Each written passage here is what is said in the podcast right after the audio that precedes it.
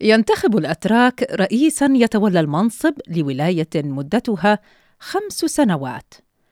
وبعد أكثر من عشرين عاما من وصوله وحزب العدالة والتنمية للسلطة يأمل رجب طيب أردوغان في تمديد فترة حكمه كأطول الحكام بقاء في السلطة في تركيا الحديثة.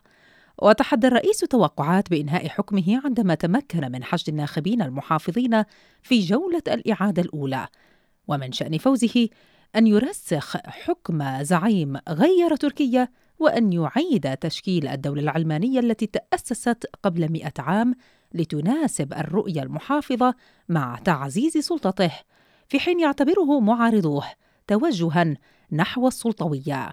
وتلقى أردوغان قبل أيام دعما من المرشح القومي المتشدد سنان أوغان ما عزز من موقفه وزاد من التحديات التي يواجهها كليكدار أوغلو في جولة الإعادة.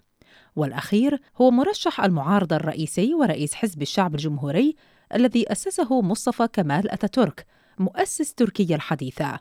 طرح كاليكدار أوغلو على الناخبين وعودا بتحسين النظام الديمقراطي بما في ذلك العودة إلى النظام البرلماني لإدارة البلاد واستقلال القضاء الذي يقول منتقدون إن أردوغان استغله لقمع المعارضة.